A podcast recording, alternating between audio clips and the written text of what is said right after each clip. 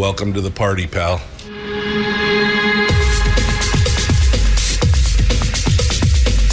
The Michael Dukes Show. The greed and the entitlement is astounding to me.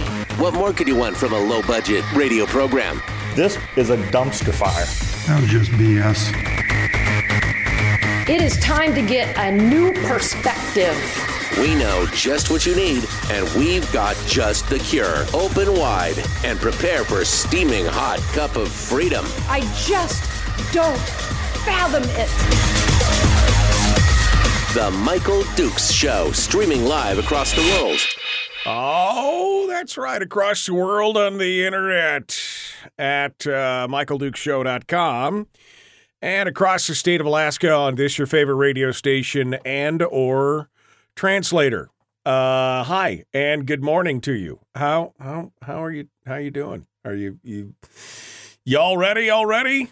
You ready for the next big day of the show?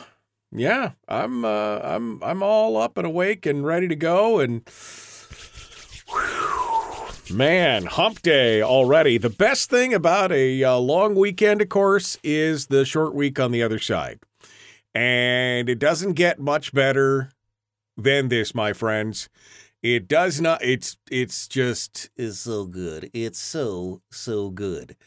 All right, so what do we got going on here this morning? What is what be the haps? What are we doing? Well, we are we're ready to rock and roll here. We're ready to talk about all the things that you want to talk about in hour one this morning. We've got all the stories and a little bit of supposition about what we could be facing in the upcoming legislative session. We've got the latest on the latest and I guess the final decision on the Eastman case, which has finally gotten kind of wrapped up. No word yet on what's happening with the Jenny Armstrong case, but well, let's just say that I'm interested to watch that. I'm interested to see what happens there, because that could spell the difference between a bipartisan majority in the House and a Republican majority in the House. So I'm looking forward to seeing what's going to be coming out with that, and we're gonna talk about all that and do that. We will also in hour two be talking with Mike Shower, who is going to be joining us, and I suppose I should turn that off, who is going to be joining us and talking with us about the upcoming session and everything that he can, I don't know, everything that he can think of and expect. And probably, I imagine, we're going to probably be talking about the new legislature hostel, which is the new building that the Legislative Council has decided to throw money at and build up, and that is the new apartment building down in Juneau. They had a building donated to them by one of the local committees, and they are going to turn it into a apartment complex for legislators. Because the one thing you keep hearing about is, of course, that there's just not enough, no room at the inn, so to speak. Especially when it comes time after May and the tourists are all, getting ring, and then you get a potential special session and everything else. And so that's what they're but who, baby, it's money. $8 million is what is the number that we read yesterday. $8 million is going to be the final contract number. So we'll talk about that. But Mike Shower is going to be joining us in hour two of the big radio program, and we'll be ready for him. I'm kind of kind of excited to talk to him. It's been, from the new year. I will say that this is just me personally, but there was, in the last week of last year, where we basically had no politics. I gotta say, in my mind, that was a stunning success. That whole scenario was a stunning success because I felt just so good about it. And Mike Shower got a chance to be the last guest of the year, and that was fun. So I'm interested to see how he feels now that he's going to be one of the first guests of the year. So we'll see what comes of that, and we'll be enjoying that, and hanging out and chit-chatting, starting at the top of hour two. So there you go. So I guess we should dive into it. I guess that's what we need to do. Start looking at it and figuring out where we go from here and what we want to talk about. I will open up the phone lines as well if you would like to. If you would like to be part of it, and feel free to do so, you can give us a call at 907-433-3150, 907-433-3150. We'd love to hear what you have to say. And of course, the program today being brought to you by your friends over there at Satellite West, at satellitewest.com, Satellite Technical Services. They can pretty much keep you in contact regardless of where you are in the state of Alaska. Be it Wrangell or Rampart, Minchumina or Minto, Caltag or Cake, they can keep you informed and connected. SatelliteWest.com is where you go for that, and we'll do it. But phone lines are open if you want to sound off, and we would love to hear what you have to say. We even have a piece of good news today, because my goal for 2023, and you guys are going to have to hold me to this sometimes, because sometimes we're going to get busy and I'm going to forget or whatever. But my goal for 2023 is to have one piece of good news every day.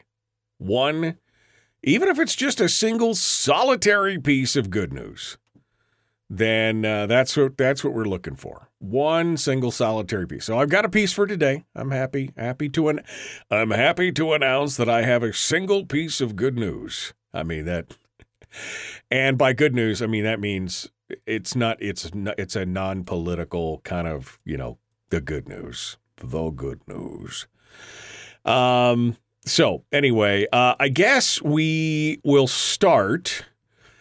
I guess there's a couple different stories. And I'm trying to decide which slant I want to take on this, because, what's becoming more and more apparent to me as I read the various news outlets, the Alaska Beacon, the ADN, the Must Read Alaska, the Alaska Watchman, as I read all these different news outlets, one is left, one is right, and I'm trying to find kind of the truth in the middle, which, with kind of the unbiased, I guess not unbiased, but I'm looking for the middle ground. I'm looking for kind of the truth in the middle that's not polluted by, personal opinions and everything else. And it's becoming more and more apparent that the ADN has become the mouthpiece for the more progressive side, and not just the more progressive side, but the for some of the progressives, yes, but also from what I would call would be the pro-government growth side. Remember, it's gotten to the point now. I mean, just look at the makeup of the coalition in the Senate, and it's not just progressive versus conservative or Democrat versus Republican. It is pro-government spend, pro-bigger government at the expense of the citizen. than fewer, you know, than smaller government. That's what it all comes down to right now. And I think the ADN has become really the mouthpiece for the pro-government spend. We just can't live within our means. We couldn't possibly cut anything crowd. And there's a case in point here in a story that we're going to get into in this hour that comes out. Now, the story originally was from KTOO, which is the Juneau public radio, and it starts off with state workers say Alaska food stamp backlog problems go back years. The thousands of Alaskans who have been waiting without food stamps for months is due partially, according to the health commissioner Heidi Hedberg, that was caused by the 2021 cyber attack and a huge influx of paperwork after the state ended its public emergency, the public health emergency for COVID. But then the story goes on to say sources inside and outside the division say the problem goes back much further. You can blame the backlog on chronic understaffing, and says that deep workforce cuts in 2021 sent the division into chaos.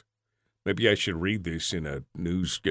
The backlog on chronic understaffing and the deep workforce cuts in 2021 sent the division into chaos. Many of the thousands of Alaskans who rely on public assistance say they're desperate for relief. The state workers say they've been harassed and even threatened with violence, making them feel unsafe at work. Well, here's an idea. If somebody threatens violence at a public assistance office, maybe that should just make them ineligible for public assistance. I mean, I'm just saying. If you're coming out there, hand out for a freebie. And, I mean, I know we're taking care of everybody. But if you're walking up there with your handout as a freebie, then maybe you ought not to threaten people and make them feel unsafe. I'm just saying. KTOO spoke with two employees within the Division of Public Assistance who say mismanagement and short staffing are behind the month-long backlog for food stamps. They say that it is a systemic issue that's gone unaddressed for years. And then, of course, their accounts are corroborated by union officials, okay? Because union officials definitely have no dog in this fight, right? I mean, they're completely unbiased and nonpartisan. Union officials, case managers, and social workers.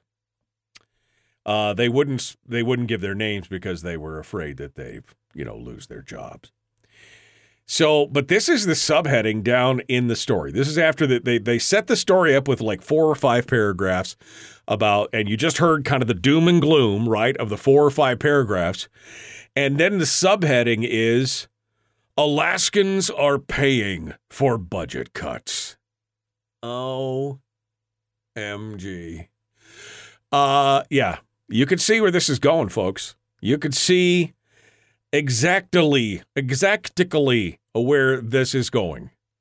And it's not in a good place. We'll continue to talk about this here in just a minute, but we are up against the break. So let's get started, shall we? We'll be back with more. Phone lines are open if you want to sound off on this and tell me what your thoughts are. But I'm going to continue to go down this and talk about it because everything in this story is not as it seems.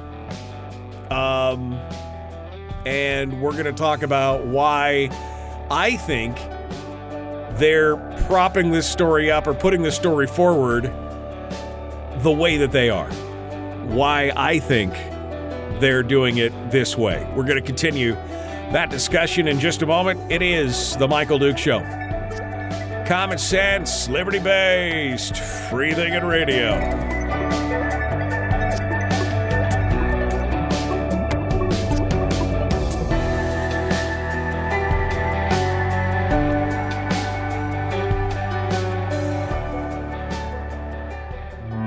Broadcasting live through a series of tubes, allowing all of these entities to provide streaming stuff going on the internet. Well, it's kind of hard to explain. Sorry.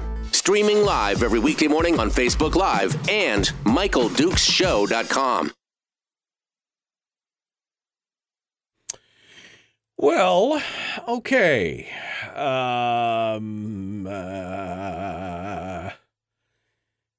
Let me go back up here and see what you guys are talking about. Good morning, my friends. How are you doing this morning? Look at all the beautiful, beautiful people here in the chat room. Connection is fairly good. Try plugging into your router if you're on Wi-Fi. I'm not on Wi-Fi. Damn it. All right. I jiggled with some of the stuff in the system last night thinking, oh, that'll fix it. And, of course, it's, you know, it is what it is. Hopefully it's a little more stable today than it was yesterday. Good morning, good morning, good morning. Yeah, let's talk Animal House, says Kevin McCabe. Kevin McCabe, I think, because we were talking about the hostel there. Which I think is, or maybe it's the frat house. Maybe we should call it the frat house instead of the hostel. Kevin also says, my guess is that no legislators will stay there, probably mostly staff. Well, I mean, it's only got 30 planned rooms, right? I mean, that's the whole thing. 30 planned rooms. So, yeah, I mean, maybe, because, you know, you got 60 legislators, plus everybody's got staff, at least one. Some of them have three staffers. So, I mean, you got a 300-person backlog there trying to figure out where to put everybody. But, yeah. Okay. Let me go back. I'm almost going to hear. If these folks end the per diem for legislators and offer that rat's nest as a housing alternative for legislators, then no one with any moxie will ever consider a run for state house. As per what Kevin just said, he said he would expect that probably only staffers would live there. Good news story. I just had bacon. Enough said. That is good news, my friend. That is fantastic news. I wish that I had just had bacon. Chaos unsafe. I'm looking. Efficiency in government, the greatest story of all time. There's something else. My dad used to hit the side of the TV. That stabilized it. Oh, man. Yeah, 30 planned rooms for $8 million, seriously. Man, these better be some very nice rooms. That's all I'm saying. The building is very cool looking. I don't know if you've seen the building, but the building is very, very where is it right here? Oh, here it is. The building itself is pretty cool looking. I mean, it's definitely it's the old Art Deco style, definitely an old Art Deco style building there. I mean, I like the look of it as far as architectural goes. 33 apartments. Yep. But yeah, I mean, you could see this building's been around for years and years and years and years. So, but definitely, I mean, I dig the Art Deco style. It's, moderate Art Deco styling on the outside. But yeah, built in 1932. So, I mean, they gave it to the thing, blah, blah, blah, blah, blah. Building's almost 100 years old and $8 million bucks. It better be super nice rooms for that kind of money. I mean, I can't. Can I even do the math on that? My brain this morning. Where's my calculator? I've got my calculator button. I've got a new keyboard here, and I'm trying to figure out what the calculator. So $8 million. No, 800. 8 million divided by 33. Boy, this is only $242,000 a room. Don't worry.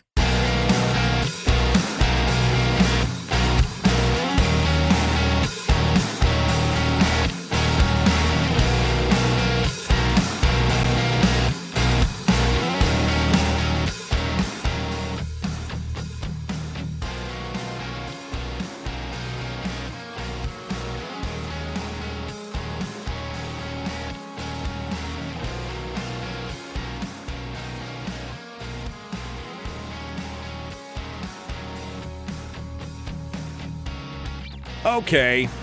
Well, we're back. Good morning.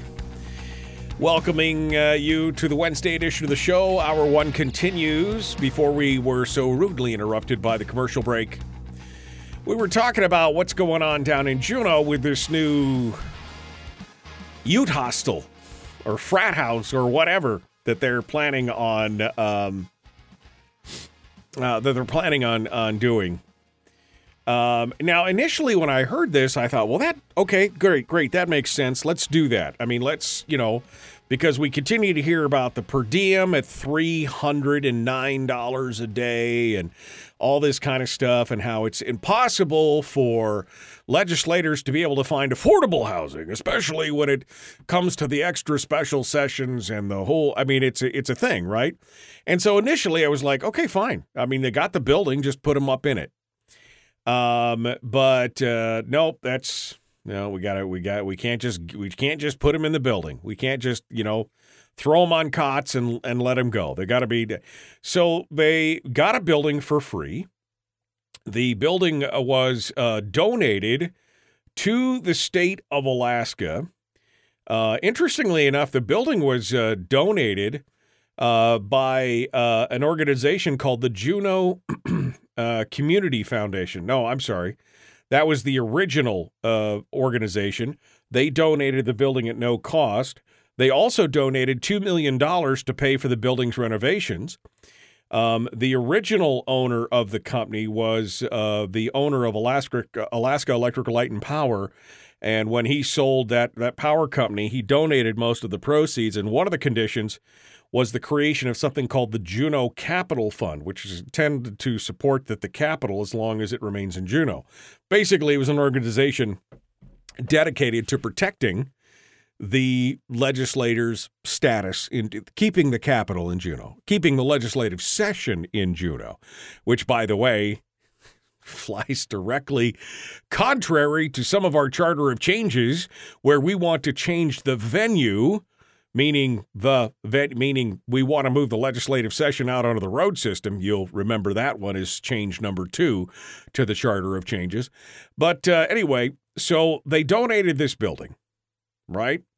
The building is old, 1932. It's it's 90 years old, almost 100 years old.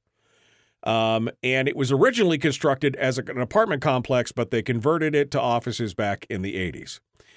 Well, the Legislative Council has approved spending $6.6 million to renovate the building's downtown. But that's not all. 6.6 was the number that is in the legislative. That's what the legislative committee says.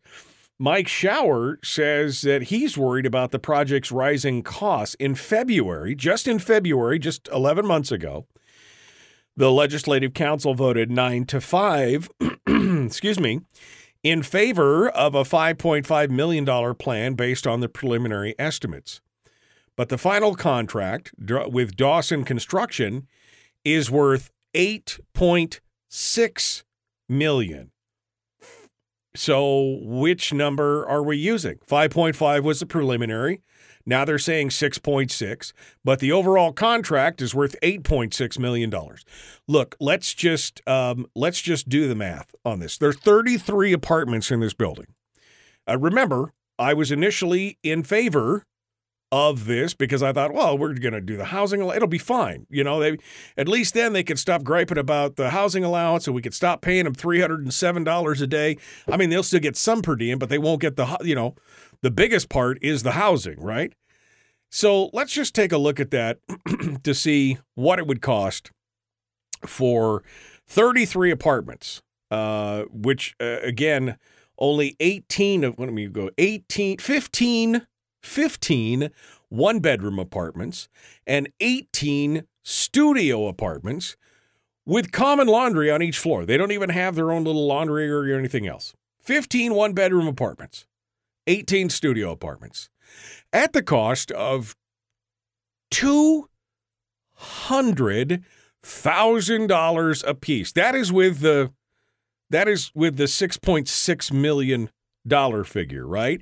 If you go to the Shower, what he said, that the whole contract is worth $8.6 million, and you divide that out, you're talking about $260,000 a piece for a one-bedroom or a studio apartment. Now, I mean, I'm no financial genius, nor do I play one on TV. But $200,000 to rent, not to build. This is not a fresh build. This is a renovation of something that's already there, which I know sometimes can be, you know, more expensive. But $200,000 per apartment? What? What? I mean, I don't know. I don't know.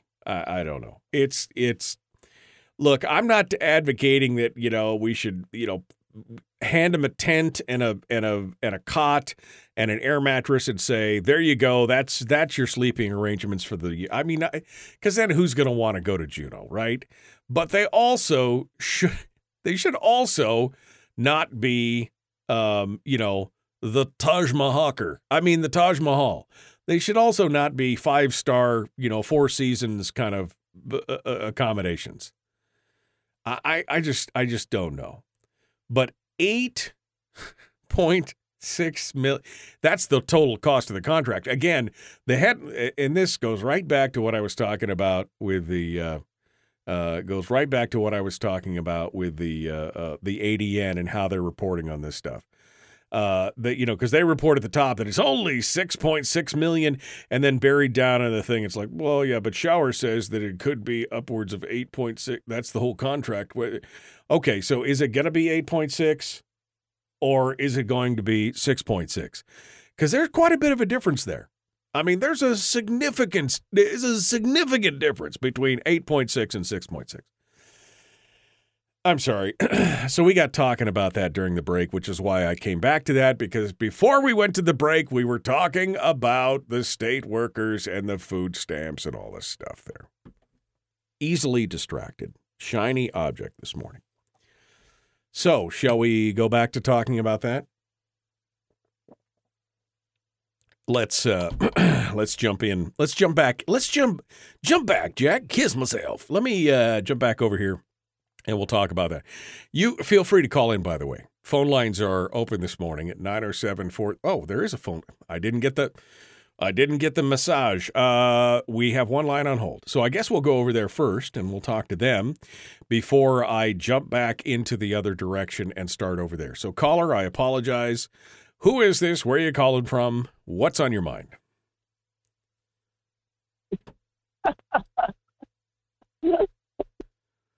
Good morning. You're so funny. Yes. Oh. My name is Bonnie, and I live in North Pole. Yes. Good morning, Bonnie in North Pole. What's on your mind, dear?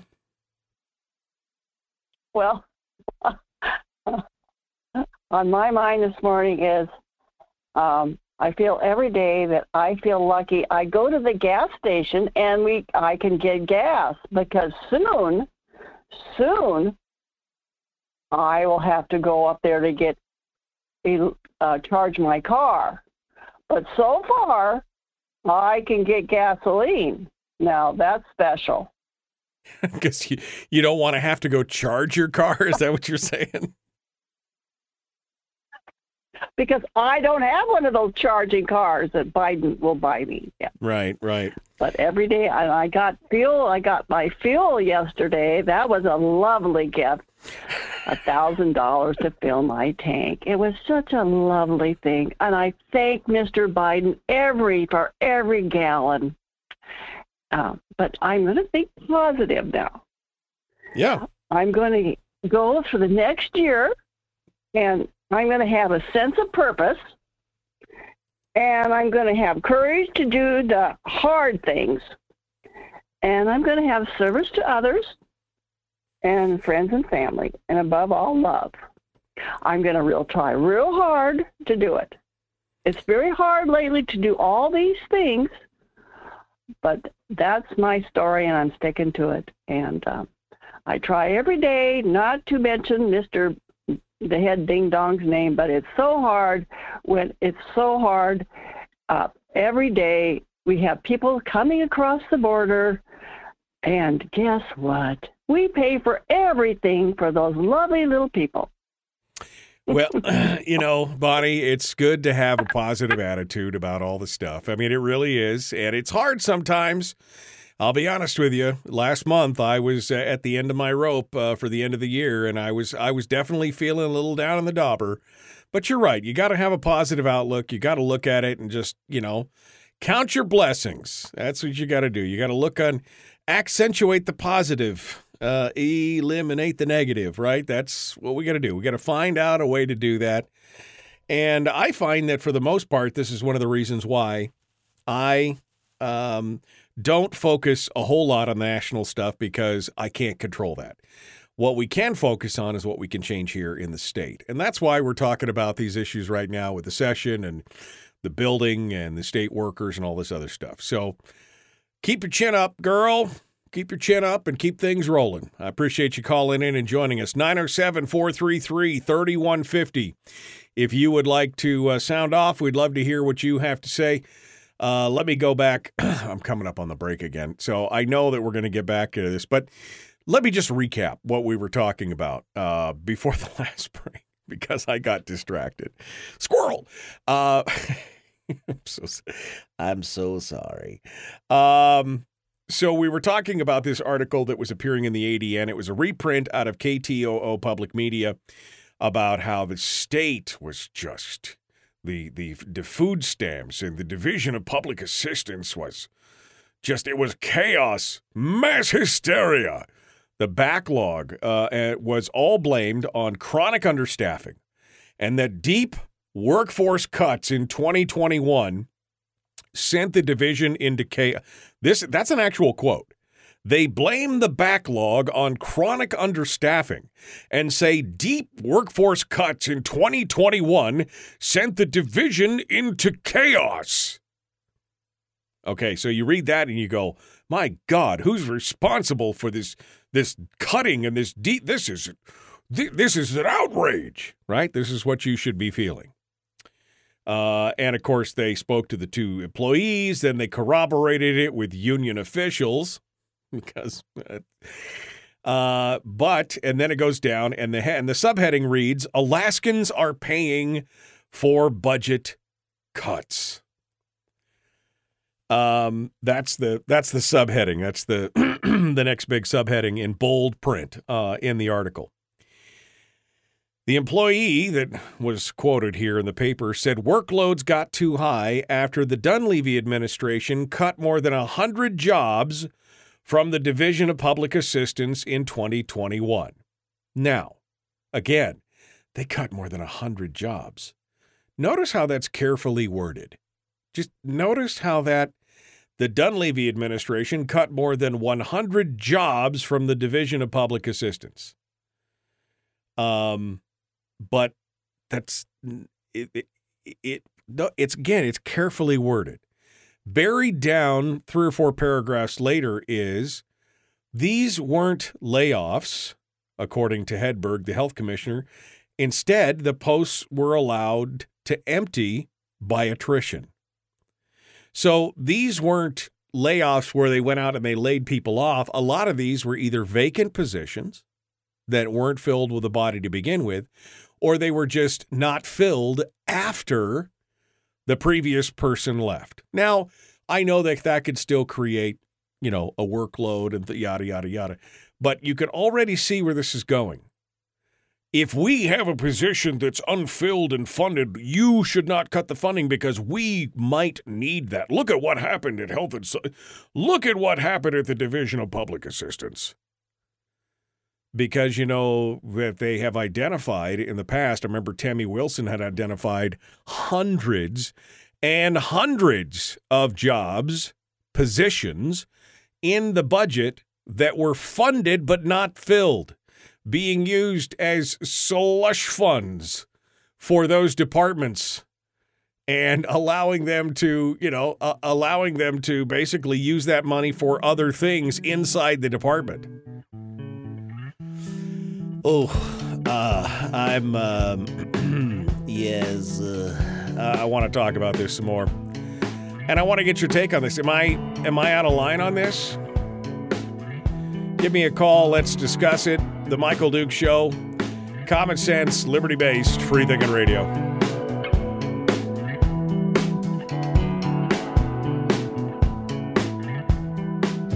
If you missed the show, you can listen to it on your time with Dukes On Demand. Oh, and it's free.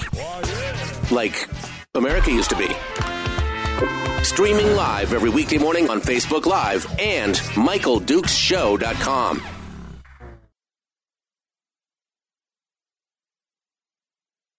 I mean, am I out of line on this, or is it just, am I just seeing what I want to see?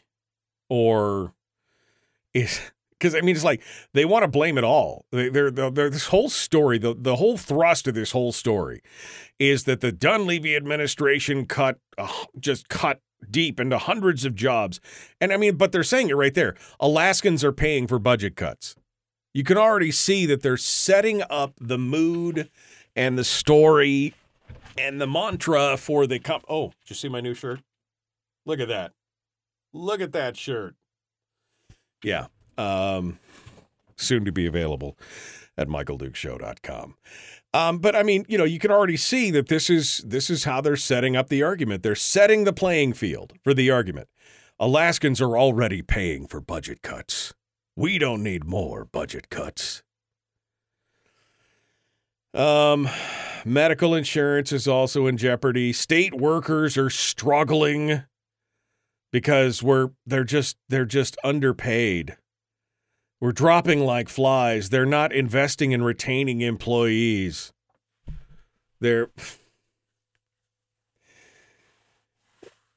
I mean, life's tough all over is all I got to say to that. Life is tough all over. You think the last 3 years have been a cakewalk? You think the last 3 years that many employers have been dropping a ton of money trying to retain their employees and you think that they're out there just, I mean, maybe it's just me. All right. I'm scrolling down here. I've been missing a lot of it. But this is back on the building thing. Donna Arduin says, but it would cost too much to move the session to the road system. I think that there was some sarcasm in that. Let's see here. The grant programs are resulting in nonprofits federal. They can't get enough resources. How about all the hidden costs they put in did they put the diving? Does that $267,000 include cable? I don't know. I just don't know. Terry says tents and cots work for her. Get the job done and get out. Well, I mean, the sentiment I can agree with, but the practicality, I understand what's going on, right? I mean, because practically you're like, well, yeah, nobody's going to want to go to Juneau if they know that they're going to have to sleep in a tent for 4 months. I mean, you know, I got a thing. Jim says the Love Shack, at least they'll have a quiet place for beer pong and leg wrestling. Well, it's true. The state has offices scattered all over the place in Juneau. Some are in the gym building.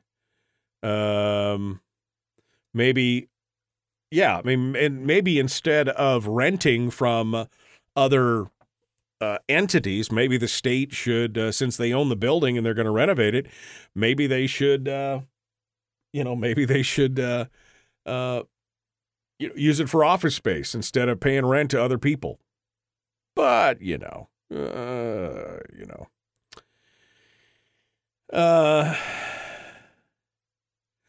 my landlord has an EV electric vehicle, says it's not good. First day, he only got 7 miles before a charge.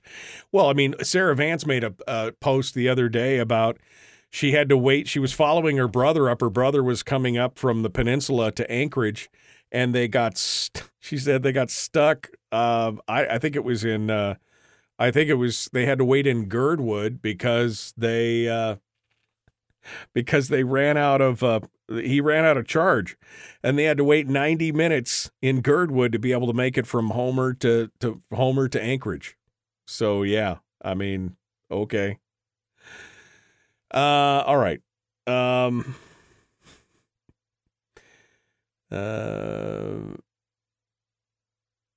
I've never heard of a more overstaffed, dysfunctional entity in my whole life. That's Children's Services. We're talking about division of, but I mean, I understand what you're saying. Donna says she wants that shirt. It's a nice shirt, man. I mean, look at that. That's a nice shirt.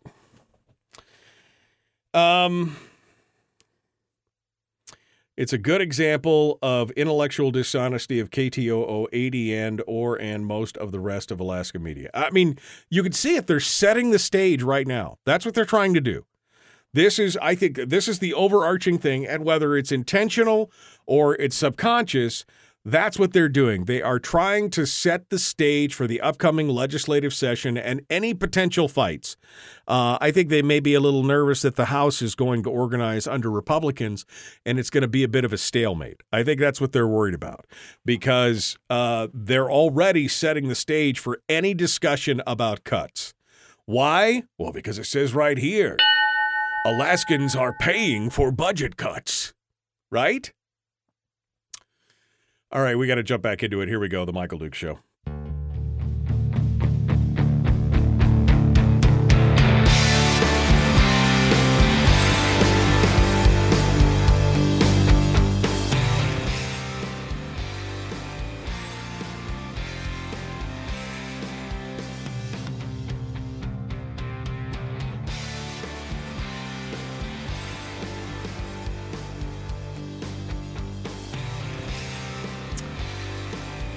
Well, okay.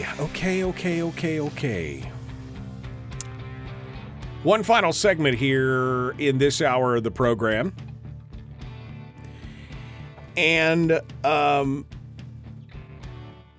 guess my whole point of this story that we're talking about here, the story about the state workers say Alaska's food stamp backlog problems go back years, and then they proceed to blame the Dunleavy administration for cutting. I mean, it has nothing to do, of course, with the expansion of public assistance under the virus.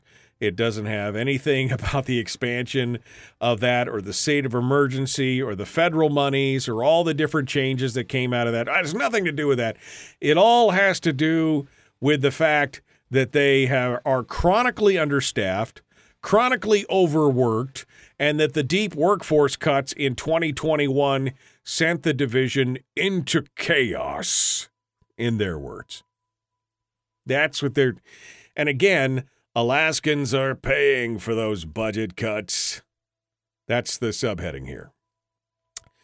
So what I'm saying is I think we can already see that you're already seeing that they're setting this story up for any potential, that if for some reason and some way, and maybe they're feeling a little nervous that somehow the House, the Alaska House, is going to be a Republican majority, and they may be at loggerheads with the bipartisan majority in the Senate. And so maybe they're already trying to set the field up to short-circuit any attempt to cut the budget. I mean, even though that it's the largest budget in state history and everything else. But I think Kevin in the chat room said it correctly. This is a good example of the intellectual dishonesty of KTOO, the ADN, and or most of the rest of Alaska media. But this is the kind of story that we're seeing all over the place. You know, again, the story about the hostel, the frat house down in Juneau. That story. Well, why wouldn't you want to do it? Why would you know? And of course, down at the end, well, you know, Mike Shower. It's going to be knives out, I think, for anything of a smaller government, cut the budget, less interference. I mean, I think you're going to see that all those stories are, you know, every story is going to be some reason why the government should spend more money. That's my, that's kind of my inclination at this point. I think that's what they're going. I think that's what they're going to be talking about, and that's kind of the way they're going to be framing the arguments over the next 5 or 6 months as the session proceeds, regardless of who ends up in power, in the House and the in the Senate. Yeah. Jeffrey in the chat room says there are hundreds of rooms in Healy empty during the winter. Bring on the session. I mean, we've talked about this. I mean, hold the session in Greeley, hold it in Delta, hold it in Healy, hold it down, you know, hold it in Willow. I mean, yes, there is not a housing shortage in most of the other places, or I guess a hospitality, you know, shortage in most of the other areas of the state. Bring it on. Bring it on. It's frustrating. So we're gonna have to see. We're gonna have to see where things go from here. But this was my initial reaction. Oh, I didn't get to this story. I'm sorry. I apologize. Do I got time? I got time. So the good news is, and this is the headline: ADN. God bless you guys. Just God bless you. Oath Keepers member from Alaska will keep his state house seat. Okay. The plaintiff in the lawsuit challenging the eligibility of David Eastman to hold office said he will not appeal a judge's decision allowing Eastman to retain his seat in the House. Without the appeal, Eastman is guaranteed to keep his seat in the legislature despite his lifetime membership in Oath Keepers, a far-right militia group linked with violent insurrection. Okay, I mean, this is the thing. I'm not saying that there weren't members of Oath Keepers that did bad things, right? I'm not saying that.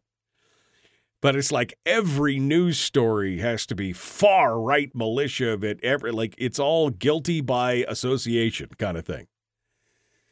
Now, Randall Kowalke, who filed the lawsuit, said that they decided not to appeal the judge's ruling because they did not believe that they could win an appeal, given that Eastman could plausibly argue that while he was in the Capitol on the day that the other members of Oath Keepers forced their way into the Capitol, he himself did not enter or intend to aid or stop the peaceful transfer of power.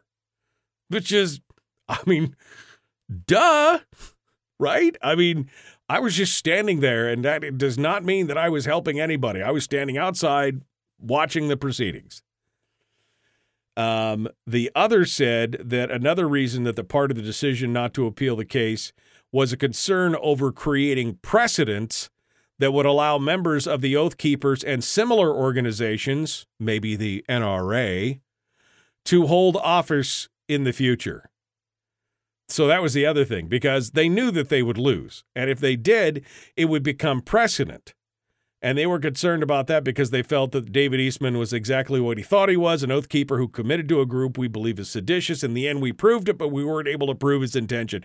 So this is all about leaving the door open. This is really what this is about. Leaving the door open for future lawsuits. That's what it's about. Because if they had taken it to the Supreme Court and been defeated, then the precedent was set and there would be no standing on any future lawsuits.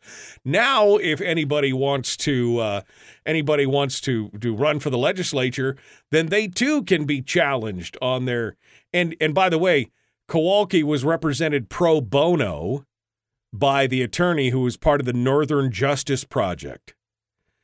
Meanwhile, Eastman had to fork out tens of thousands, well, hundreds of thousands of dollars was the last thing I heard. I heard it was over $150,000 the last I heard before the end of the year to defend himself against this. So who in their right mind who may have joined some organization, the NRA or Oath Keepers or some other organization that's out of favor, who in their right, or somebody joined an organization 25 or 30 years ago, maybe your views have changed. Maybe you were some kind of rabble-rousing radical back 30 years ago, but you've mellowed in your old age and now you have a view for change.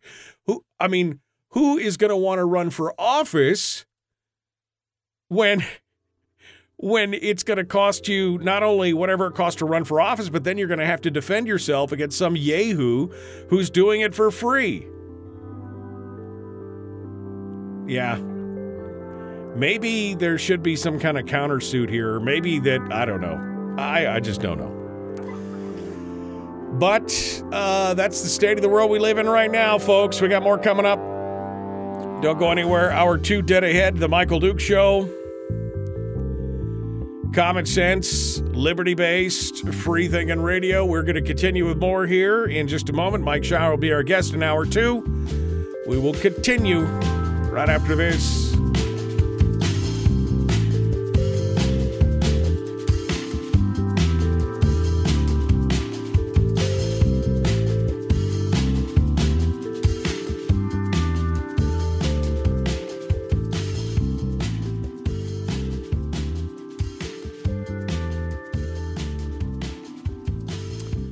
Are you now, or have you? Wait a second. We got to do this the right way, right? Let me do this the right way.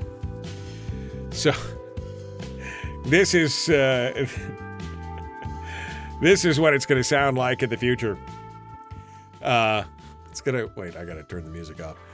This is what it's going to sound like in the future. Are you now, or have you ever been a member of any communist organization, any seditious organization? You must tell me now. Yeah, that's exactly what it's going to be like.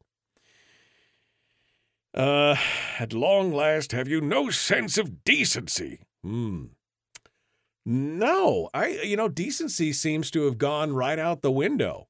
That's the,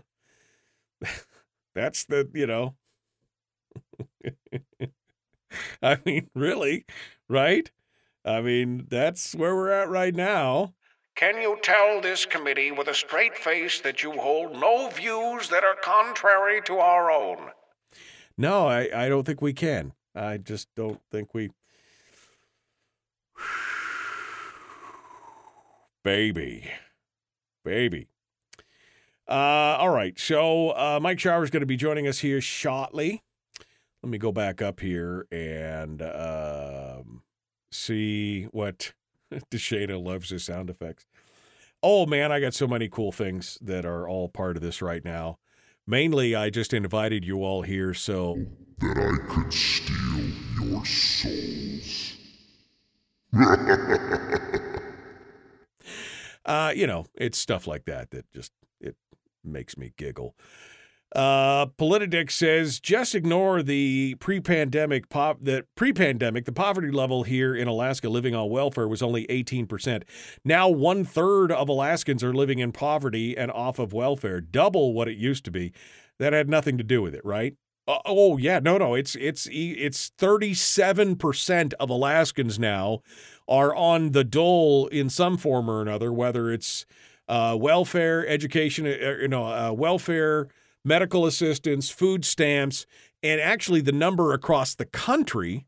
Oh, this was a story that I was going to talk about. Where did I read this story? Yes, it's going to be a problem that now 100 million Americans are on some form of assistance. Almost fully a third of America is already, and well over a third of Alaskans are on assistance. So, I mean, you are right. You are right. 100% on that one right there.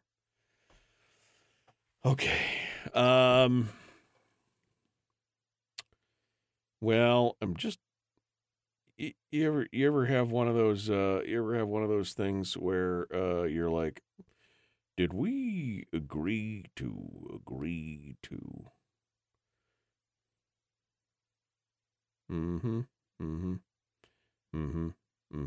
I'm just going back through my messages to make sure that I hadn't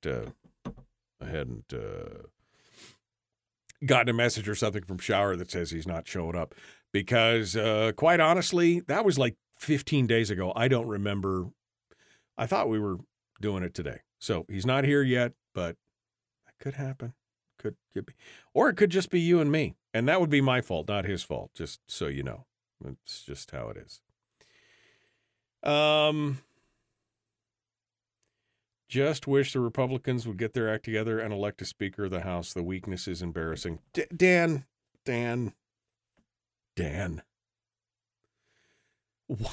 why are you surprised? I mean, really. Again, I don't even really deal with national stuff, but why are you surprised? The Republican Party is a total poo parade and has been for years. Is it any surprise that, is it any surprise? And Harold still can't find his one-a-day vitamins for people over 30. Maybe you should have gotten the ones for people under 30, and then maybe you would have been able to find it. I mean, maybe because then you would have remembered, where did I put that thing?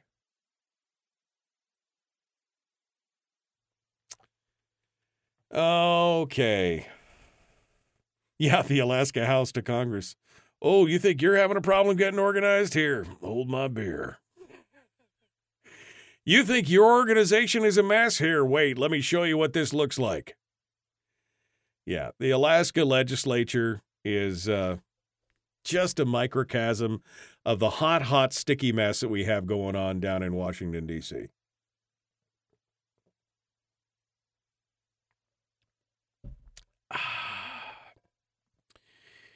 If we really need a speaker, says Daniel, maybe Congress can leave us alone for 2 years.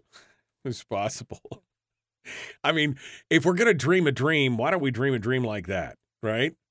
And then Daniel also says, hopefully McCabe can get the silver and gold legislation passed. We'll be one step ahead of the collapse of the U.S. dollar. I mean, we used to joke about that. I mean, not really joke, but, kind of in passing, like, oh, But, oh, man, we watch what's happening with the dollar right now, and we're like, yeah, that's not a good thing. Harold says, wondered if the men's room in the new legislative apartments will have a Viagra dispenser. Oh, maybe we should call it the Love Shack. Maybe we should call it it's not the frat house. It's not the hostel. It's the Love Shack. Oh, from what I hear of Juneau, that would probably not be too far off sometimes in some of the craziness that ensues down there. All right, my friends, we got to jump back to it. Here we go. The Michael Dukes Show. Common sense, liberty-based, free thinking radio.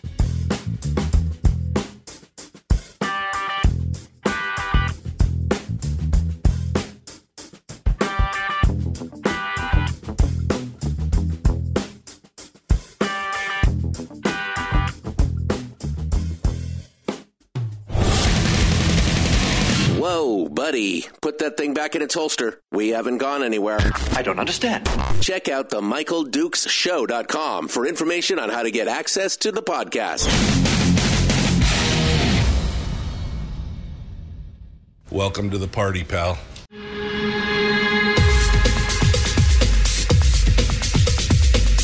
The Michael Dukes Show. The greed and the entitlement is astounding to me. What more could you want from a low-budget radio program? This is a dumpster fire. That was just BS. It is time to get a new perspective.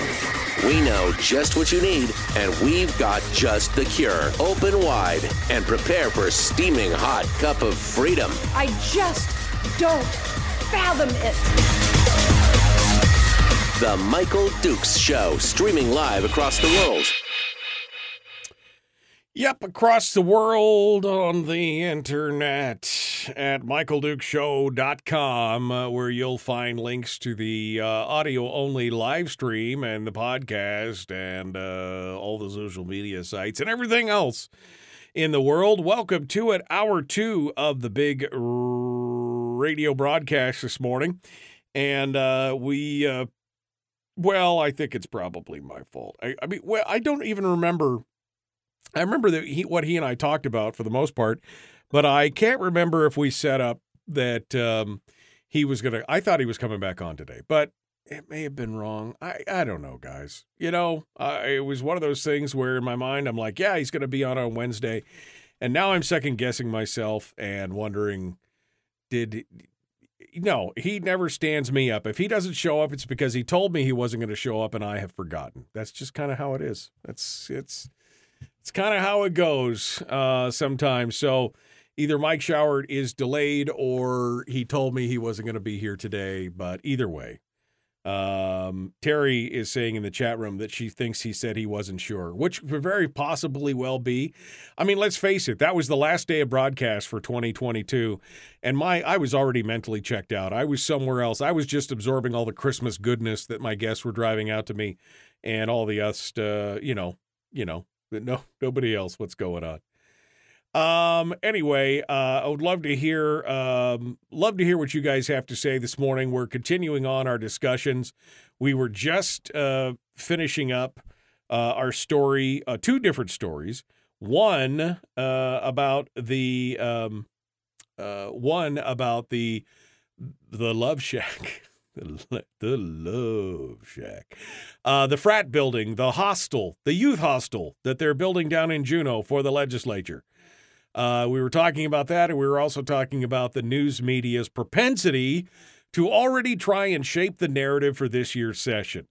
Talking about how, oh my God, state workers are struck. This is the headlines, all right? And these are the subheadings. Your medical insurance is in jeopardy. State workers are struggling. And Alaskans are paying for budget cuts. Right? That's the headlines right now. They're already trying to craft the narrative for what's going to be coming up in the upcoming session. Because I think they're nervous. I think they're not quite sure yet what's going to happen with the House and the organization of the House. And so we'll see what... We'll see what comes on to that, right? I mean, we just don't know what's happening. The House can the House could go to a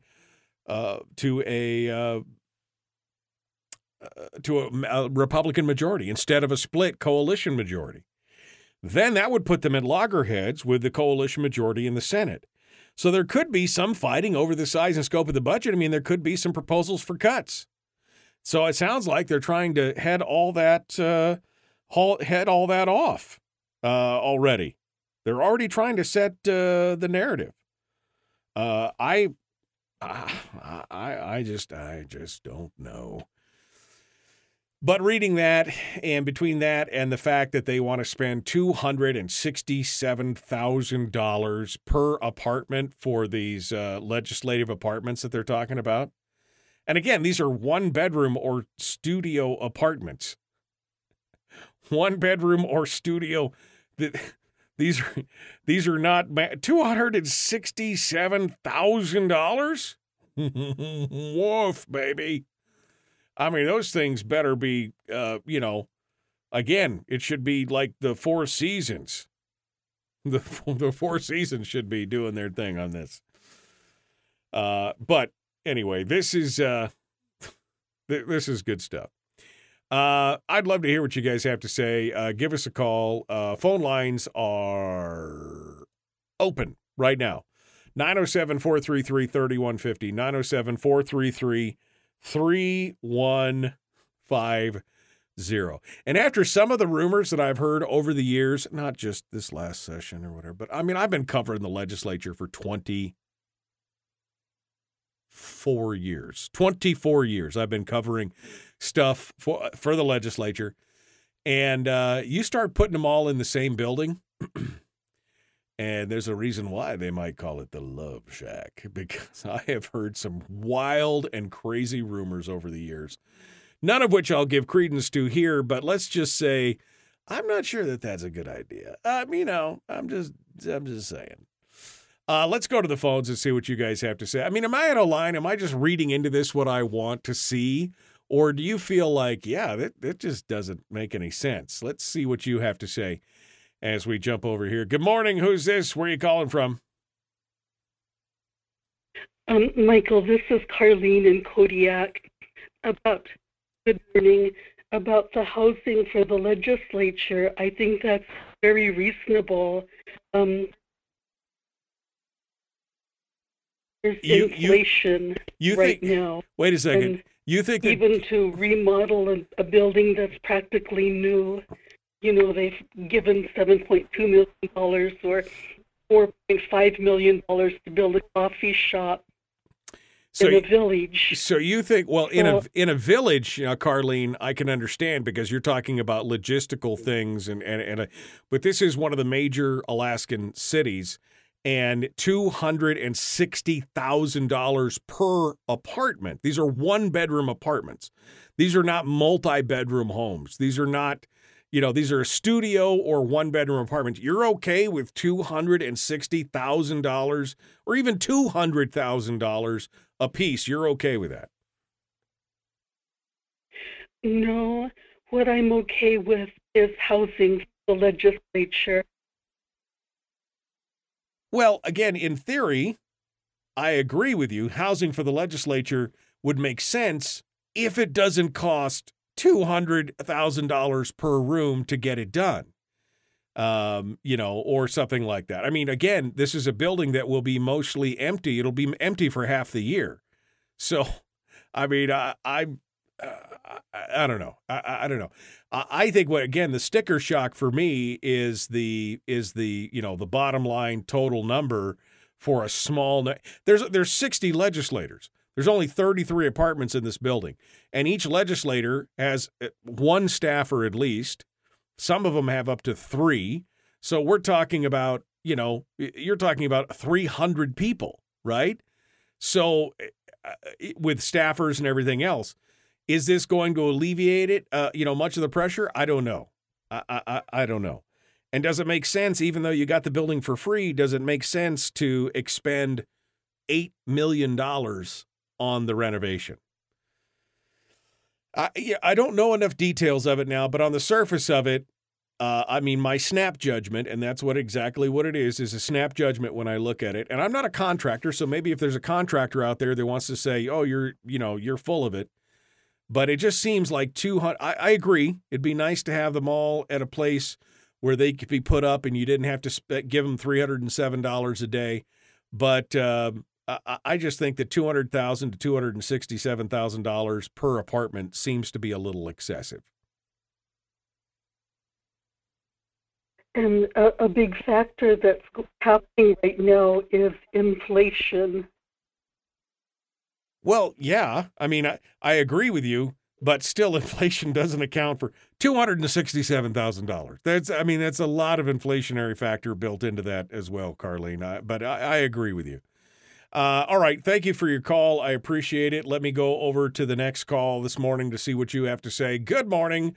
Who's this? Where are you calling from? Hello? Am I the one to talk next? I mean, I think so. Did it say that you're no longer muted? Oh, okay. Yeah, I'm not muted, I guess. But anyway, this is Helen Alexander up in Fairbanks, Alaska. Good morning, Helen. I've been here for 52 years. And I ended up, my husband was a big contractor up north and all over. And I ended up, he ended up dying in 88, and I ended up building places of my own. And I say it would be really, really nice if these people could come into the interior and forget about building those places down there. Let that up to the tourists. Let that land be up to the tourists. And we need legislators up here. We really do. I mean, I have rentals, and it is time. You were talking about food stamps. Oh, my gosh, I mean to tell you. I'm ready to give it up and throw the towel in. People are starving, but the reason they're starving is they can barely pay the rent or don't pay the rent at all, and they take their paycheck and go down to the local, what's it called, marijuana places. We have four of them on two lots down here in Fairbanks. And instead of them buying groceries, they buy marijuana. Now, I have two rentals out of seven that I gave up, five of them. Let me tell you, there's another whole aspect to this whole thing. And Juneau needs to come into the interior. Our legislators need to come in and see what kind of a mess we have. And it is. It's totally. Helen, what? My renters will pay me the rent in two payments a month. They cannot pay for food. I have been helping them out for a year, 2 years. I'm not doing it anymore. They will go without anything and just to buy their marijuana. And this whole interior, along with the youth, are all. In fact, my daughter and her husband right now, they had to send their son down to Seattle, which they're down there picking him up now, for rehab. There's no place here to rehab these kids. And they need to come into this interior. And they need to see it. We can't afford to spend those millions on a place for those legislators to set their buns. No, I'm so much against it. I'll tell you what a piece of plywood costs us, $80 a piece. Oh, yeah, so why are we doing it now? Yeah, there's definitely some costs involved in that, Helen. I mean, again, so let me break this down for a second. First and foremost, what are you saying is the main culprit here? Is the main culprit a lack of work ethic? Is it a dependency on drugs or alcohol, or is it something else? It's not a lack of work. Honey, it's not a lack of work. I've been here for 52 years. My husband's been here for 65, and he worked 30 years at Golden Valley. You know, not drugs or anything, but we are paying the taxes. We are paying enough taxes, my husband and I, because he worked 700 hours overtime a year because that's how GVA needed it. And the taxes we pay $80,000 a year in taxes, and we're getting punished for working hard. And no, there's just so many people that don't want to work.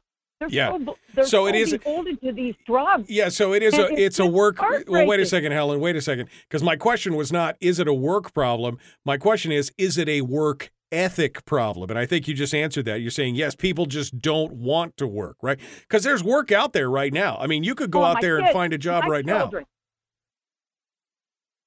All my kids. I have two, and they adopted the one family. My daughter adopted 7 children from here in the interior.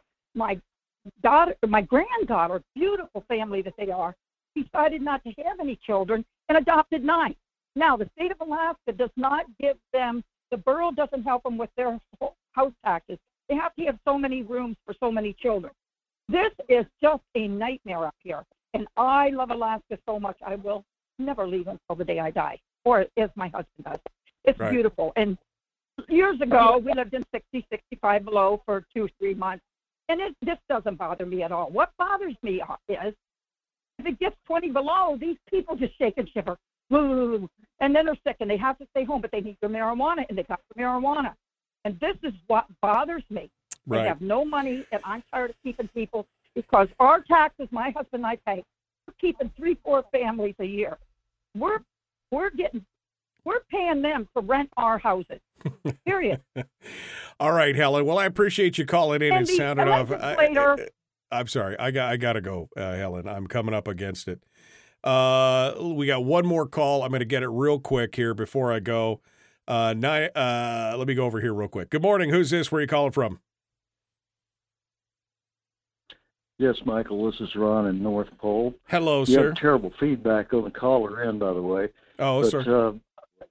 An item you touched on in the last hour, the Eastman trial. Yes. I saw some film footage on that a couple of weeks ago, and my gut reaction was simply that Mr. Kowalke, I believe his name is. Kowalke, yeah. Could have done his case a lot better justice by seeking the services of a good barber prior to trial. just getting his hair cut. You filthy hippie, get your hair cut. Is that what you're saying? Yeah, pretty much. Okay, good. All right. Well, good. I'm glad this is.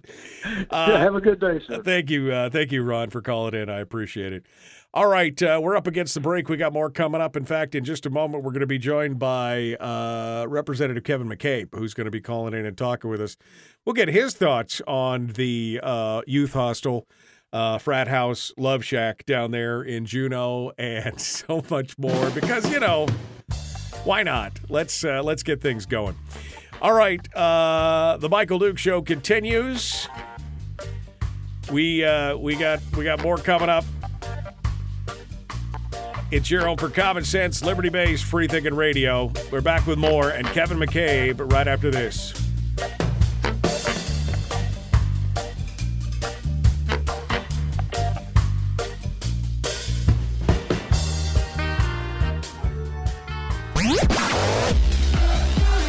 Our light, our guide, and our trusted friend. Michael Dukes.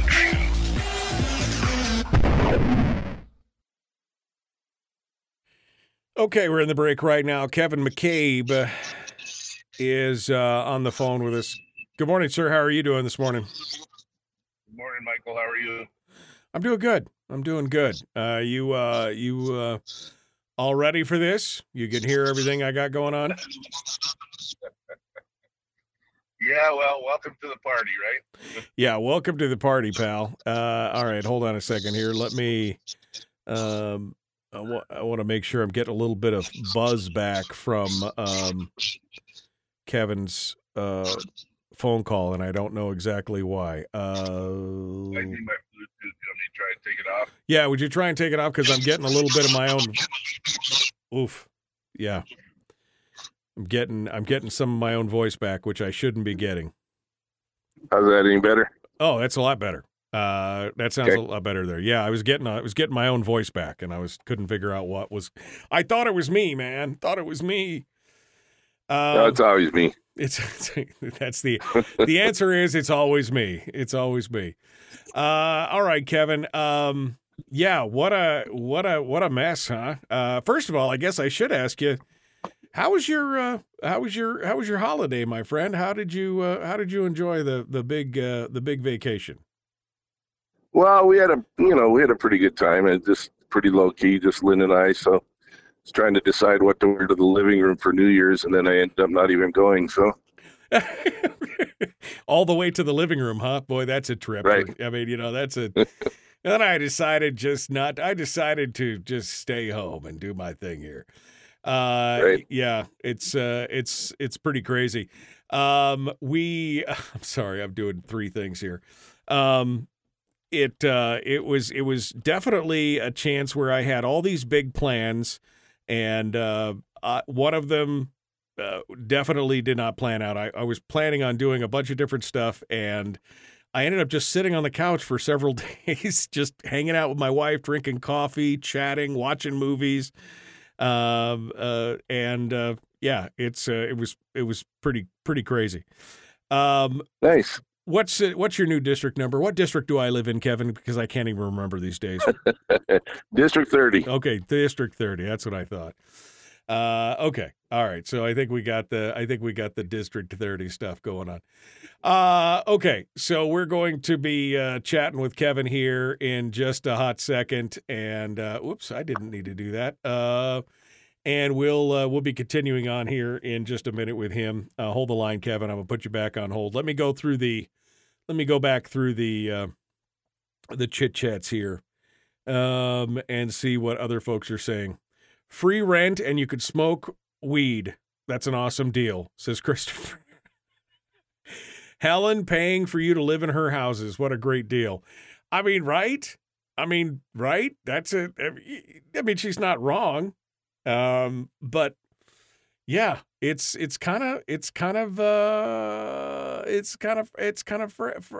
crazy time for all those folks out there. Okay. Don't forget to like and follow the show page, folks. Don't forget to come on in and join us and to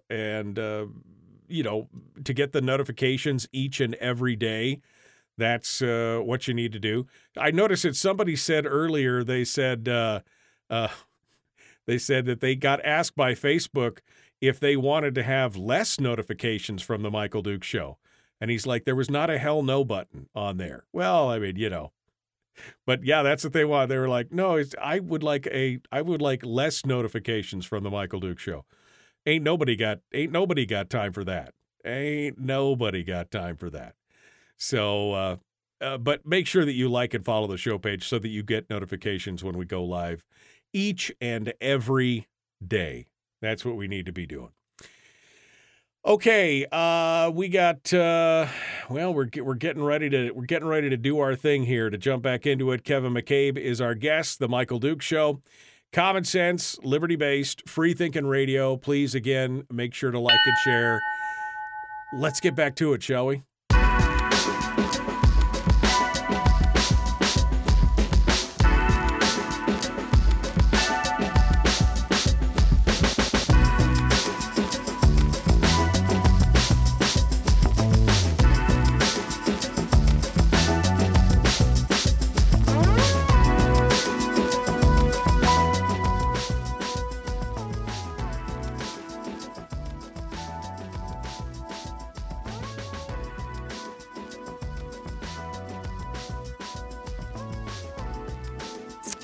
Okay, welcome back to the program, The Michael Dukes Show. Common sense, liberty-based, free-thinking radio. Jumping into it this morning with Representative Kevin McCabe, who has been kind enough to call in and join us here and talk a little bit about, we just kind of got to catch up with him from the holidays. I think we're all feeling more refreshed and ready to go. But let's see what Kevin has to say this morning about all the stuff that's coming up in this next session. Good morning, Kevin. How you doing, my friend? Good morning, Michael. I'm doing well. How about you? You know, again, rested and rejuvenated. I'm feeling pretty good. Now you're about to face off, in the big battle. And so I kind of want to know, what your thoughts are, what's happening, in the organization and everything else. Now that Eastman has been cleared, we still haven't heard. Have you heard anything on the Jenny Armstrong case? I'm still waiting to get some details on it. The last I heard, they were supposed to make oral arguments on like the 23rd of December. And I've heard, or not oral, but written. I haven't heard a thing since. No, I think they have met in one session, and I thought that it was supposed to be this week when he made a decision. So when the judge made his decision, so I think everybody's just kind of waiting for that. So yeah, well, but I haven't heard much other than that. Yeah, so the kind of the organization of the House is still kind of on hold because you guys are still trying to figure out what the battle lines are, right? I mean, we're still trying to figure out what the actual balance of the House is. Sure, and, I mean, all politics, and especially in the House, is all about relationships. So there's lots of discussion and relationship building going on and, trying to get forgiveness for past sins and that sort of thing, and forgive others and try to start from a level playing field. And, that's all part of it, I guess, Oh, my God.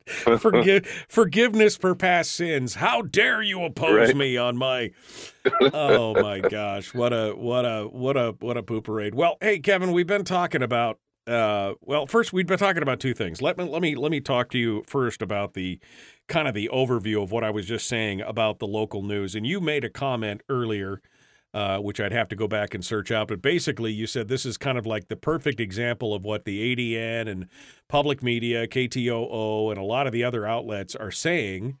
You know, this is kind of the perfect example of kind of their, I guess, their bias or them trying to craft the narrative, or, you know, what was your thoughts on that? Well, you know, my grandma used to tell me that if you don't tell the whole truth, you might as well tell a lie. And I think that we have gotten away from that as a society, and our news media is no different. Maybe they're just a reflection of us. I don't know. But they certainly leave out the important details, such as, you know, that particular story where they say that 100 people have been positions have been lost or no longer filled or whatever, and they don't tell you that this was all done via attrition and everything. You know, it's the, you know, it might have been positions that that they applied to the legislature for, like Tammy Wilson said, with no intent of filling. They were just going to be placeholders or slush funds or whatever you want to call them. But they're not telling the complete truth. They, you know, they leave out those important details, and it sways people's opinions one way or the other. Right. I'm kind of the old, you know, the Edward R. Murrow and the Walter Cronkite, and, you know, give me all the information, let me make up my own mind. Right. Well, I mean, and I guess in all fairness to the ADN, in this story, they do say later on down in the story that they weren't layoffs. The state cut the jobs anyway. There weren't layoffs. Instead, the posts were allowed to empty by attrition. But that's like an after. I mean, that's like halfway through the article. They and everything else in the article, they've mentioned 4 or 5 times that it's workforce cuts and budget cuts and you know, reduction in employees and all these other kind of phrases. So it leaves you with, because let's face it, I don't know what the statistics are now, but I remember a few years ago that there was a thing that I saw in passing that said, most people read the headlines and the first, I can't remember if it was 3 or 4 paragraphs of a news story. They never read the full story. So they load the whole story with all this invective and innuendo in the first 5, 6 paragraphs of a story, and then buried down halfway or 3/4 of the way or at the bottom of the story, they lay out one nugget of truth that kind of countermands everything that they've done up top. And you know, I am tired of it, but if the average American or Alaskan is only reading the first few paragraphs of the story, I guess they're winning that battle. Sure. Well, that's, I mean, that all started with Headline News Network, right? Where they just reported the headlines. And, you know, it's morphed into our politics. Now we just have bumper sticker politics where we just, we just campaign and politic and discuss things based on little sound bites. Right, it's 148 character politics, right? It's whatever the Twitter said. That was the whole thing. That's right. Yeah. Right. So it's frustrating. The second thing, and part of the story that came in through the ADN and the AP, was this discussion on the Love Shack, the frat house, the youth hostel, whatever we're calling it. These, I mean, I like the idea of the Love Shack, but due to copyright laws, I can't play. I would play that little bit out of Love Shack every time. But I mean, this story, of course, this building was donated to the state. I don't know what the original cost of the building was, but I imagine it's probably based on its location and everything else. It's $1 million plus building, probably. And they gave the building and $2 million to the state for renovations. But now we're looking at $6.6 million in approved spending on top of the $2 million that was given. So it's $8.6 million, $267,000 per apartment. And these are 1-bedroom and studio apartments. I mean, Kevin, I'm not a builder, and maybe a builder will call and contradict me, but that just seems a little excessive for studio and 1-bedroom apartments. I mean, from what say you? Well, yeah, that's pretty spendy for a remodel, I would say. You know, my wife lived in one of those apartments and worked right below it when she staffed for Fred Zaroff in 1981. So the legislature does have some history in that building. I think it would be a great office building remodel for Ledge Affairs and Ledge Legal. You know, some of those folks are over in the Terry Miller Gym building, and maybe we should consolidate them all. It's a little bit closer to the front doors of the Capitol anyways. But, you know, I'm certainly not on Ledge Council who made that decision. I used to be on Ledge Council until I was removed, summarily removed after my first meeting. So wait a second. Summarily removed? You were just like, I'm sorry, you weren't supposed to be here? Was that the whole point? Well, I was put on Ledge Council right after the Committee on Committees, after the organization of the 32nd Legislature. I was, one of my committees was Ledge Council. And we had one meeting called, and there was some sort of controversy that I picked up on. It was the very first meeting, and my staff and I picked up on it, and we sort of brought it to the forefront, and I think I angered the folks, the more senior folks on there, and they removed me. And when Louise did that, and, you know, I mean, she had a valid reason. She said, look, this isn't a committee for freshmen. And maybe she was right. It seems to be all the senior leadership and that sort of thing, but who knows, maybe they needed a freshman perspective if you look at the purchaser or the money they're spending on this building. Well, remember, this is the same committee that approved the whole Taj Mahal thing, right? I mean, this is the same. Right. This is the same body that's like, oh yes, let's build a thing with gold faucets in the bathrooms and glass elevators and everything else. I mean, it was like, oof, man. Yep. You mentioned earlier in the chat, you were in the chat room, and you said you didn't think that legislators would live there, but staffers might. What makes you say that? I mean, what, you know, just from a perspective of as a legislator, why would you think that? Well, you know, I mentioned a little bit earlier, sometimes you just need to get away and decompress. I mean, the discussions and the debates, and even off of the floor, even outside of committee, the discussions in the offices, in the hallways, talking to people, meeting with people. Sometimes you need a break to recoup and decompress, and physical distance. Physical distance. Yeah, is that what you're talking about? Yeah. Yeah, you know, you want to go to your living room and sit, in front of your TV or the apartment that you have, and just decompress. You don't want to have to open your door and holler at the person across from you that has their stereo too loud, and it's the same person that you were debating earlier in the day. I just, I get the idea that they want us all to kind of get together and, the whole kumbaya thing, and can we all just get along? That's certainly a mantra that I've heard recently. But they've never been in the military, obviously. They just don't understand the pressure cooker that a barracks can be. And I mean, frankly, that's why frat houses and sorority houses get so wild and crazy, because you can, you don't have any real leadership like a barracks, like a military barracks, to kind of compress the emotions. So, well, and the fact is that there's only 33 offices or 33 apartments being planned, and there's 60 legislators. Well, you could always spend an extra $30,000 or $40,000 and buy bunk beds and pull out couches and put two to it. How could you imagine? You want the top bunk, Kev, or you want the bottom bunk? I mean, what do let's flip for it and see what's going on. I guess the bigger question, and this is a quote from, I can't remember if it was from Shower or Hughes, but the quote was essentially, this is not, the state shouldn't be in the, competing against private business, right? The state shouldn't be competing against private property owners, landholders, commercial property, whatever. And intellectually, I agree with that. But at the same time, if they've got a building that is been given to them, and they get, I mean, I don't know. What, give me your thoughts on this. I'm kind of torn on this. Tell me what your thoughts are. Well, the state hasn't done real well as a business owner.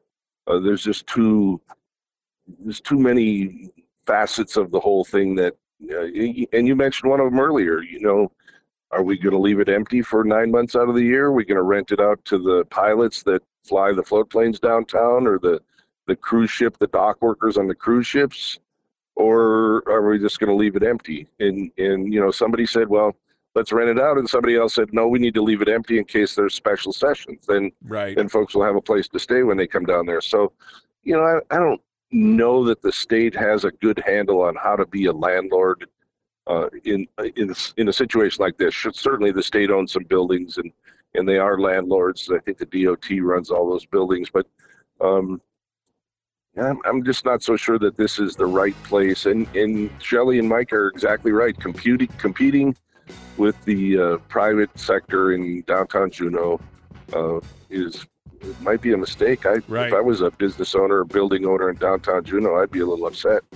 And just to give clarification, I just looked it up. It was Kathy Tilton who said, I am not a fan of the legislature being in the business of being a landlord and of competing with the private sector. So, I mean, I think I could agree that that's part of it. Kevin McCabe is our guest. Yep. Kevin, can you stick with us? Sure. Okay. I want to talk a little bit about session priorities and what's coming up next. We're going to continue the Michael Dukes Show, Common Sense Radio.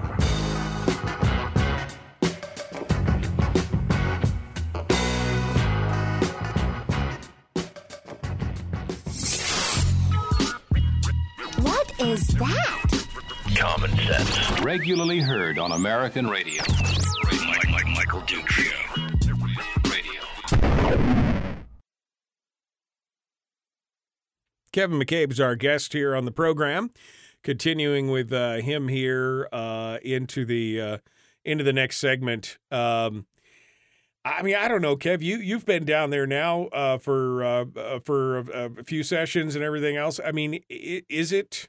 You know, explain to us the difficulty of finding housing during the session and the special session. I mean, what you know, walk us through how that works. Is it, you know, are you finding a B&B? Are you renting a room from somebody? Are you staying at a hotel? What are legislators doing?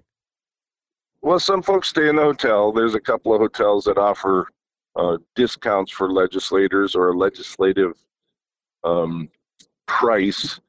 But that only lasts until April, I think. And then, of course, as the tourist season starts to ramp up, the hotel price goes up. But it's still within the per diem. I think it's a 4 points or a Sheraton. Seems to me it's about $245 a night. So still underneath the per diem that we get. So it's still affordable.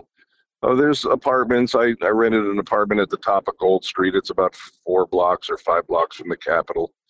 There's other B&Bs.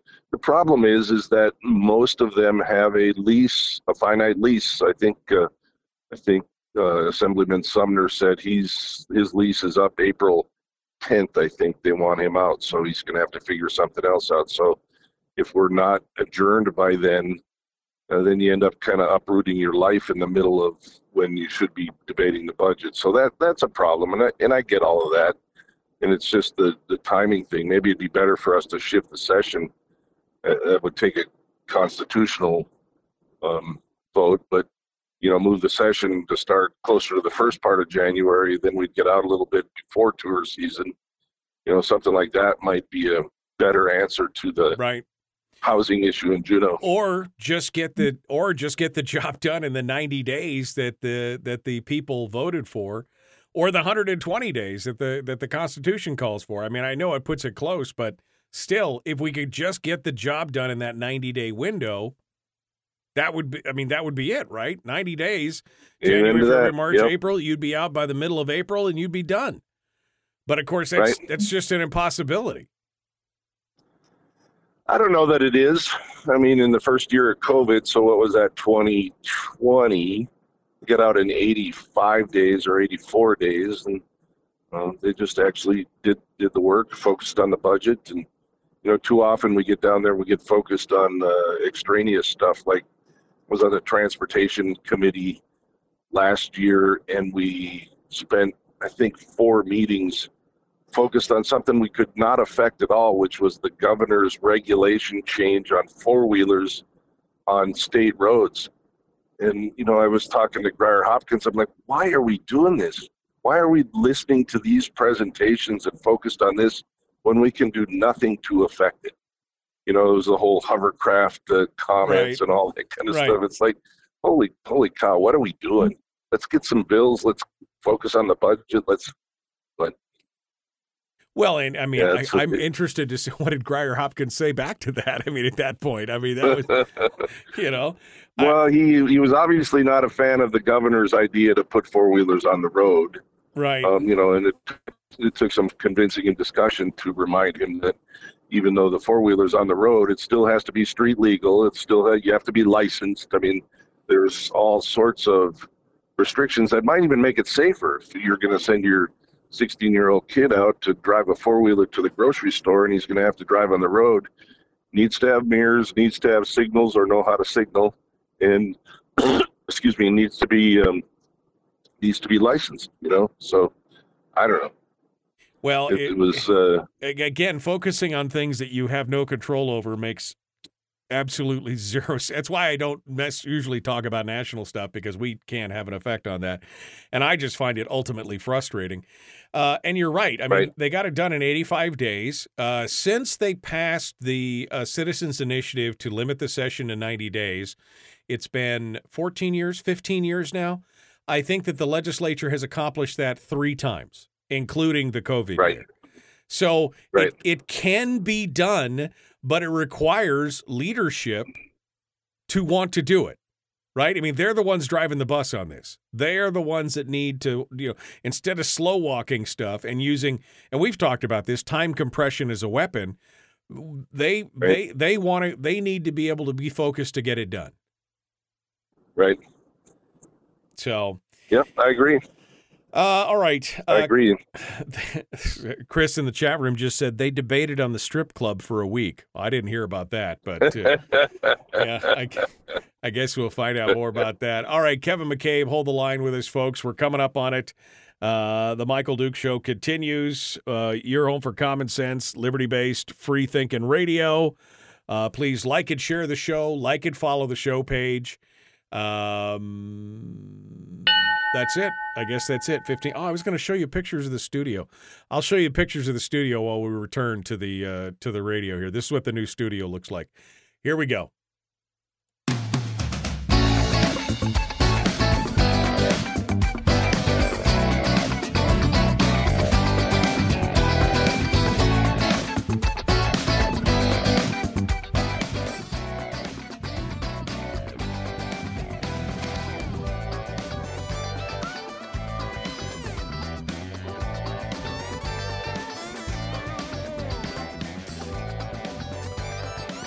Okay, welcome back to the program.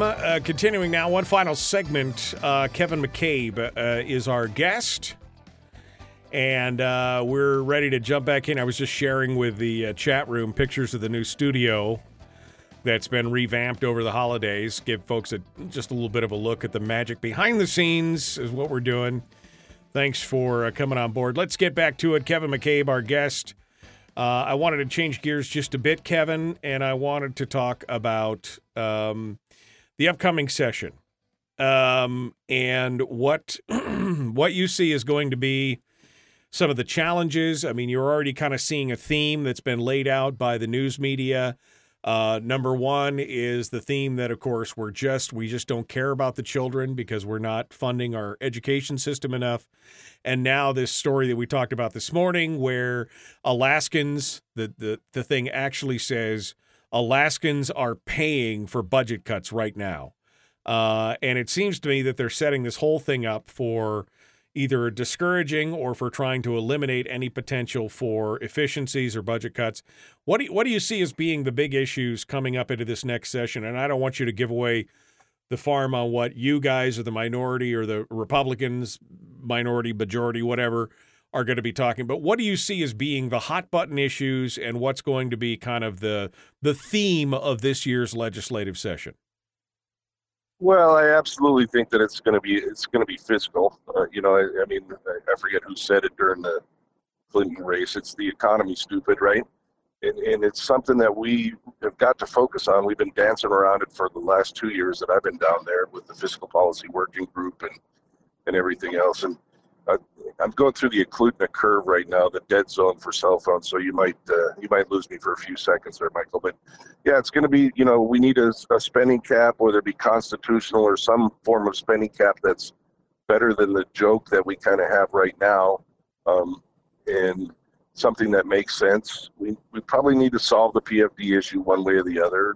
People probably aren't going to like it, but we need to come to some form of compromise so we can get that off the table, so we can work on the things that we actually need to work on.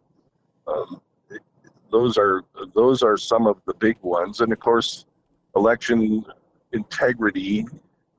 There's some states now that have actually election fraud offices that they put in place underneath their inspector generals. So those are all interesting priorities of some folks.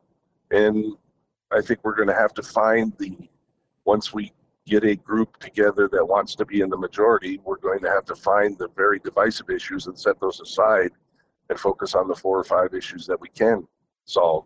And I'm good with that. You know, if we can come together and solve a spending cap, Senator-elect James Kaufman has an interesting plan. There's several of them out there. The Fiscal Policy Working Group said that was a big deal. It's been a big deal for the Alaska Chamber of Commerce for a decade. So that probably is the number one issue with many people. And election reform or reforms around the election integrity. Well, I mean, and I would say that the fiscal issues definitely are going to be, I think, top of everybody's priority. I mean, we had the largest budget ever over the last couple of years. We've had some of the largest budgets ever passed in the state. But I mean, I think when you say fiscal issues are going to be a concern, I would agree. But I think you're going to have two different viewpoints on this. And I think, you know, if I'm not speaking out of school here, that your viewpoint is probably we could find efficiencies and we need to make government more effective and efficient and reduce some of those spending and having a spending cap and everything else. And it seems like there's a whole contingent in the legislature now, even from your own party, who are like, oh, it's fine. We can't cut anything. And so we just need to, and we need to increase the spending, and we need to do the defined benefits, and we need to pay for more schools, and we need to do. It just seems like that it's going to be, I guess, loggerheads is what I'm saying. Sure. And that's the rub, of course. You know, I say fiscal, and I mean fiscal responsibility, and maybe less government and sort of downward pressure on the budget. And some of the very liberal Democrats say fiscal, and they mean $1,000 increase to the BSA, so Common Core or other Title IX issues, you know. So we have to hammer those out before we. So when we form, and we form around fiscal issues, we need to all have a clear understanding of what the fiscal issues that we intend to solve are actually, what they mean to us. In your mind, what is the best possible outcome as far as organization goes? I mean, is it the bipartisan Senate caucus is already there, the bipartisan majority in the Senate? Would the best thing in your mind be the bipartisan majority, or excuse me, the Republican majority in the House, so that you could kind of counterbalance each other? I mean, is that kind of the best of the worst case scenario kind of thing? Well, yes and no. Certainly, 21 is not the exact right number, and there are a number of independents that are in the House. So all the Republicans and maybe get an independent or two, so we have a 22-23 majority. You know, that's just Kevin's wag, if you will. But yeah, to me, that would be the best outcome, is to have a bit of a foil, right, between us and the Senate. You know, I mean, the Senate's obviously ultimately going to, you know, the House is supposed to deliver the budget, and the Senate, makes their adds and subtracts to it, and then we have a conference committee. So conference committee is going to look a little different this year, at least from the House perspective. So having conservatives on there would be the best outcome for Kevin. Well, it'd be right, be the best outcome for Kevin. Well, and maybe the best outcome for the governor, because it would give the governor the opportunity, I think, to stand up to some of the policies that maybe he and the majority of more conservative folks in the state would agree with, and it gives him a veto-proof, or the veto-proof majority where he can, the veto protection, I guess, so that he could utilize the red pen. Although I don't know if that's in his, wheelhouse, or if that's even something that he's looking at now. I'm sure he's looking at it, and just like everybody else, he's just kind of waiting to see how the House forms and what the legislature looks like before he makes a bunch of decisions on that. I'm almost certain. I haven't talked to him recently, but everybody's kind of taking this wait and see attitude until we actually get down there and get the House formed and see how it all shakes out. But certainly, there's room in the budget for efficiencies. There just is. There always is. Whether it be, hello, Harold, the front license plate. Yeah. Or. Well, you only saved $300,000. I mean, it was only $300,000. But I guess as we wrap things up here down to the last couple of minutes, do you expect this to be similar to what we saw before? I mean, are we going to have to wait a month for the House to actually organize? Or do you think it may come together more quickly after the Jennifer Armstrong case wraps up and we have a better understanding? Or, what are your thoughts here quickly on that? I think there is an agreement among most of us incumbents, especially, and certainly all the freshmen, that we need to do this before 30 days. We've got to get it done and show some adult leadership and get down there and do our jobs. That's kind of all there is to it. So, it might mean that the legislature, that the House, looks different to some people than they expect, and they're just going to have to accept that that's the best alternative to a negotiated agreement. Is. The least worst choice, I suppose, right, is the best way to put it. Well, It sounds like you're saying it could be a coalition, but a coalition in the other direction, which, again, I don't think is awful, but sure. And there are some independents that want to be in the majority. That's why they're an independent, right? So they can make their choice. See some of that.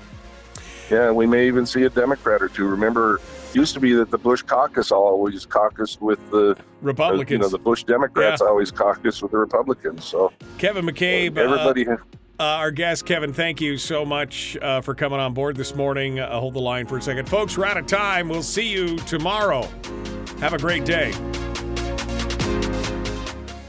I'm sorry, Kevin, I wanted to give you the final bite there. Yeah, I mean, it used to be, like you said, that the Bush Democrats used to caucus all the time with a Republican majority. It seems like this whole idea of bipartisanship has become a dirty word now, maybe because what we've seen in the last 10 years is anything that smacks of bipartisanship is actually more democratically controlled than anything else. Maybe that's why. But, I mean, there's always the possibility that, because historically, it has worked in the past. Right. And you can make it work. As long as there's room for discussion and debate, and I think you said it before, three words, is it reason, logic, and rhetoric, or something? Right. As long as you can put all that together and come to a compromise. And compromise isn't a bad word. I don't know why people always think compromise. I guess it's because we've been dragged so far to the left in many of our compromises. Republicans have, but really, compromise means everybody sort of meets in the middle, and everybody's a little bit upset with what happened, and maybe we need to get back to that. Yeah, no, absolutely. All right, Kevin, well, thank you for filling in this morning. I appreciate you calling up and giving us some insight on this. We're going to try and reach out to some of your fellow legislators here over the next week or so before the session starts. Thank you for coming on board. Enjoy the rest of your day. All right. Sounds good, Michael. Nice talking to you. You too, sir. Appreciate it. Folks, we're out of time. We got to go. The Michael Dukes Show continues tomorrow, 8 a.m. Be here. Be there or be squared, right? That's what it's all about. All right, folks. We'll see you tomorrow. Have a great day.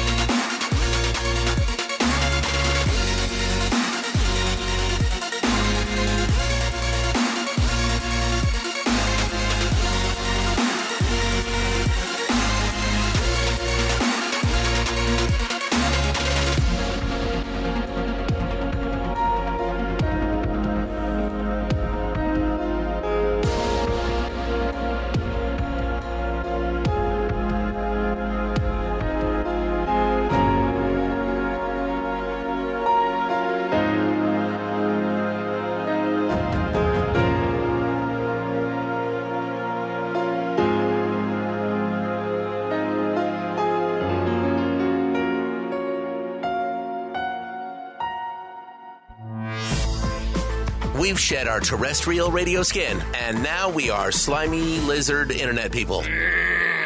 It's the Michael Dukes Show.